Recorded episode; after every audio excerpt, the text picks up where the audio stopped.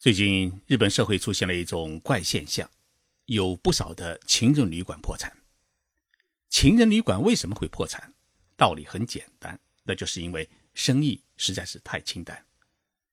日本社会正在进入一个没有欲望的社会，情人旅馆的破产就是一个鲜明的标志。今天的节目，我跟大家来谈一谈日本社会正在出现的一种现象，那就是没欲望。或者说是低欲望。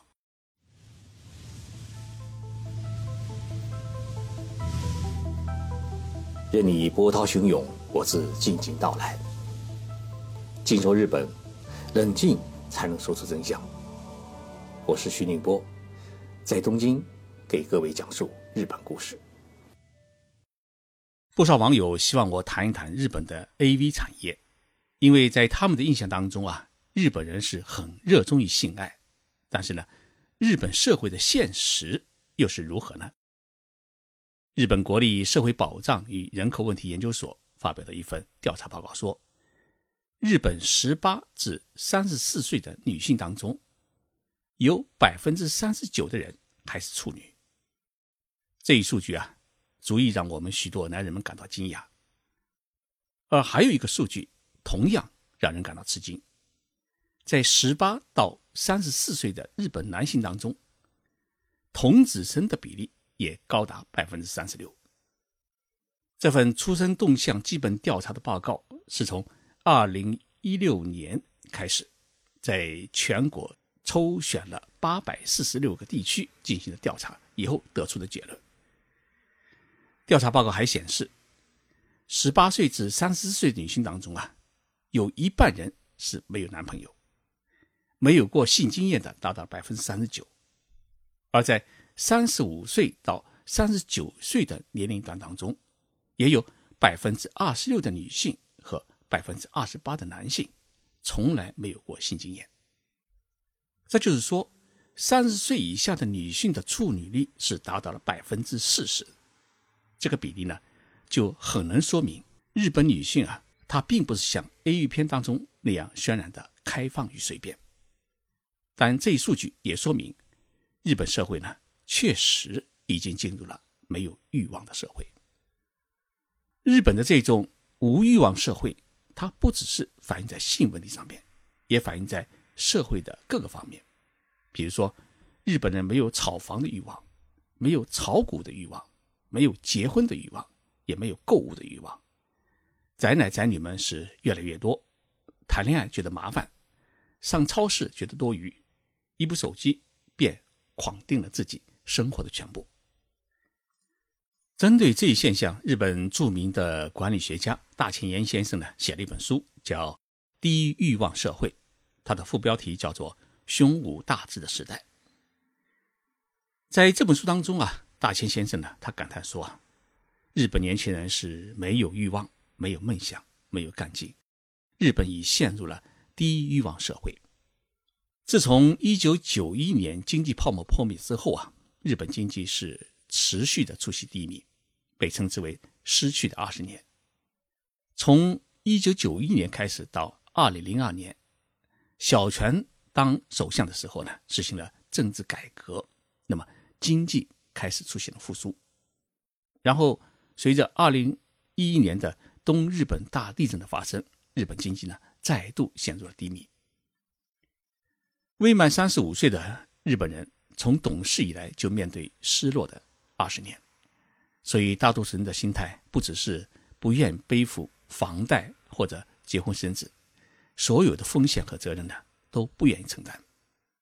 因此呢，无论是物价是如何降低，消费啊，它始终无法得到刺激。经济呢没有太多的增长，银行的信贷利率是一再降低。目前，日本基本上是处于无利息的状态，而三十岁前购房人数是逐年下降，年轻人对于买车几乎没有兴趣，奢侈品消费呢被嗤之以鼻，宅文化盛行，一日三餐呢能打发就行。为什么日本社会如今会出现这种现象？大前先生分析说啊，既有一个社会高速发展趋向于成熟后的一些共同的原因。也有日本在税收政策上的倾斜的因素，更有日本社会独特的传统文化基因的因素。日本战后呢，有过两次的生育高峰，第一次是在1947年到1949年，第二次呢是在1970年到1975年。也就是说，一次是日本战争刚刚结束，男人呢是大量的回到国内，于是出现了一个生育高峰。第二次呢，就是日本的经济它开始进入了一个高速发展的时期，所以呢，每年的生育人数都在两百六十万到两百五十万之间。那么战后出生的这个年代呢，被称为是团溃时代，而七十年代出生的被称作是小团溃时代。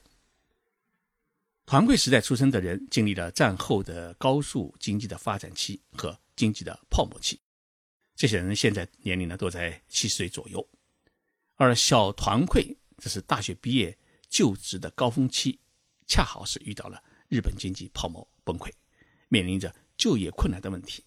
那么为了生存，他们不得不调整自己的经济结构、知识结构，进入到各种领域去重新奋斗。这些人目前年龄都在四十岁到五十岁之间，仍然是各个企业当中一个中坚的力量。然后在此之后呢，日本就一直没有出现新的生育高峰，人口是逐年的减少。低出生率有很多的原因，首先呢是日本结婚年龄是普遍较晚。在我们普遍人的印象当中，日本女性呢，她就是一个比较温柔的、比较传统的女性，也就是说，在家里面。等着老公回来，然后给老公做好饭菜，把孩子照管好。但是呢，现代的日本女性，她的这种意识的觉醒，对于传统家庭的男女模式呢，开始感到厌倦。而男人呢，觉得婚后自己像个挣钱的机器，无论男性还是女性，都更加觉得享受单身生活的一种自由自在。因此呢，日本年轻人他晚婚率很高。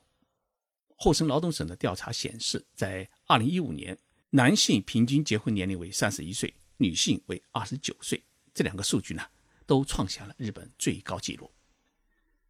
日本国立社会保障与人口问题研究所在二零一五年公布的终生未婚率的调查数据当中，五十岁之前从没有结过婚的日本男性的比例达到了百分之二十三，女性呢达到了百分之十四。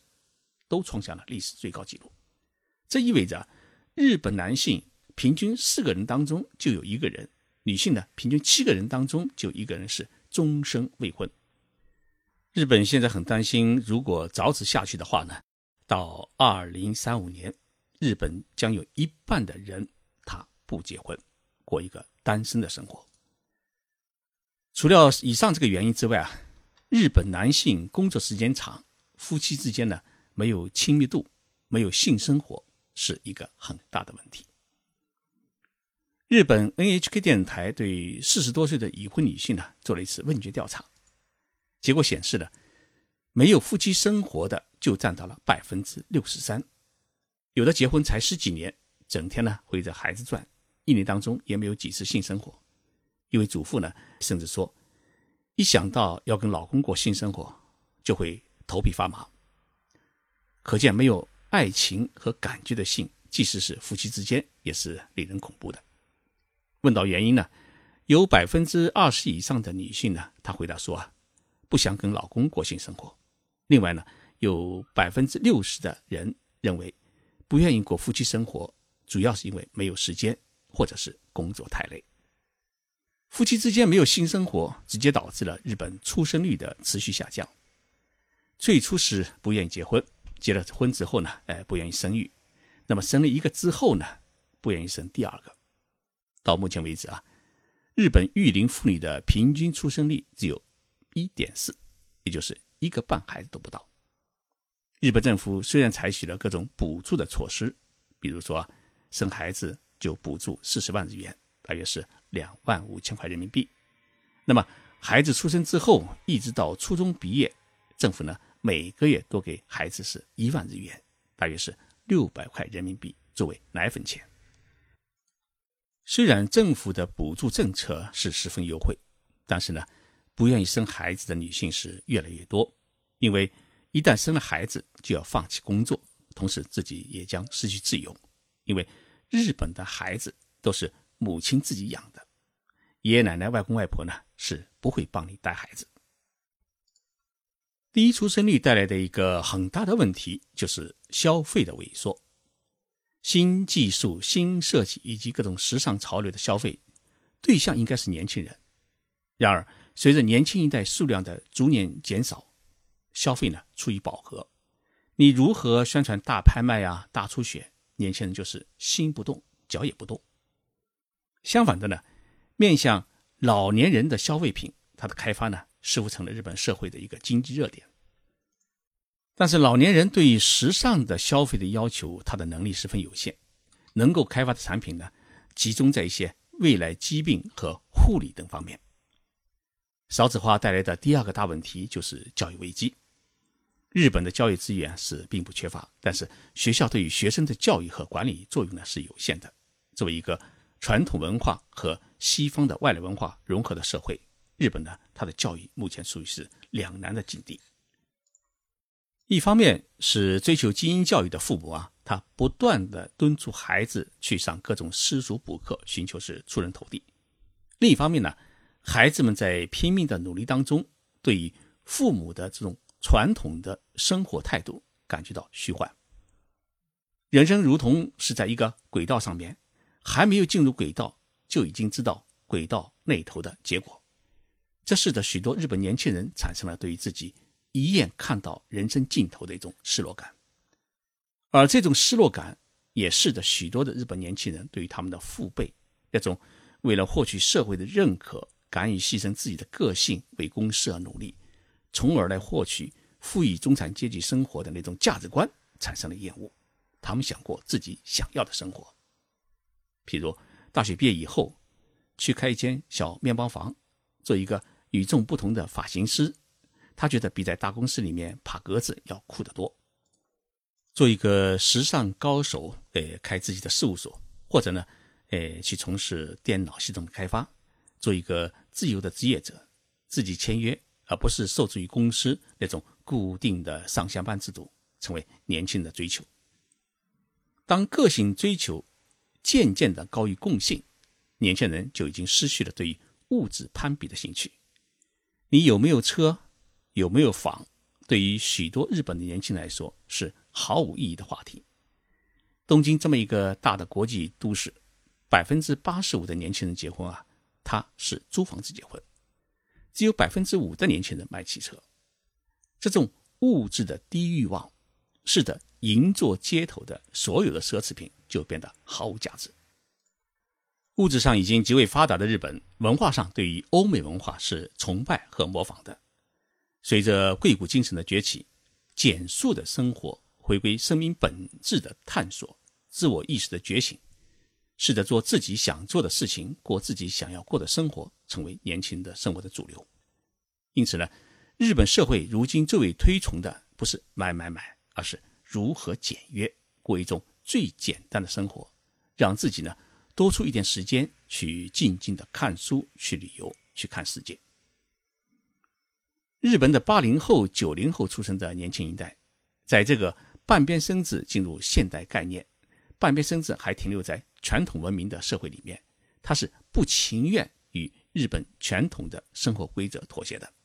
他们的反抗方式就是越来越不想结婚、不想生孩子。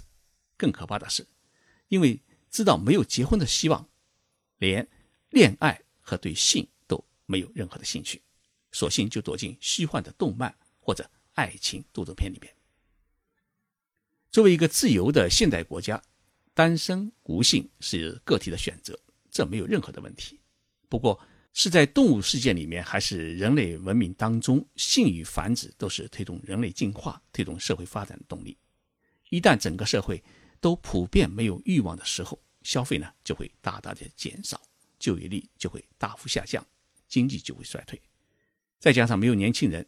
就没有了创造力，也没有了消费力，社会发展呢就会进一步停止甚至倒退，这是最为可怕的结果。日本的未来呢，确实很令人担忧。最后，我来回答听众朋友们的一个问题：我在日本人大热天都在忙啥的节目当中啊，推荐了日本全日空公司推出的面向中国消费者的全日空海淘网站。你可以下载全日空海淘的 APP，在中国下单，然后呢，有全日空自己的运送系统呢，直接送货上门。超过一定的购物的额度可以免国际运费，同时呢，海关关税也享受与保税区同样的减税优惠。相关税金呢，由全日空海淘公司代向中国海关缴纳。邮购商品的人呢，自己是不需要另外交税。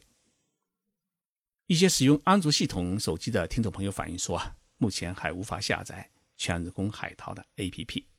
我为此啊，询问了全日空海淘。得知目前 A P P 呢还只有 iPhone 手机系统，安卓系统呢正在开发当中。目前整个的全日空海淘网呢，它有五千多个商品呢等着上线。烈日当空啊，我推荐大家购买全日空海淘的口服防晒霜，吃一颗呢能够保护两小时。这是全日空海淘独家获得海外销售代理权的健康食品。从明天开始啊。日本进入了盂兰盆节假期，一般都要休息一个星期。大家如果来日本旅游的话，一定要提前预订酒店，不然会露宿街头。在这个假期当中呢，徐老师不会休息，依然会继续做《静说日本》的节目，敬请大家关注。我们周六再见。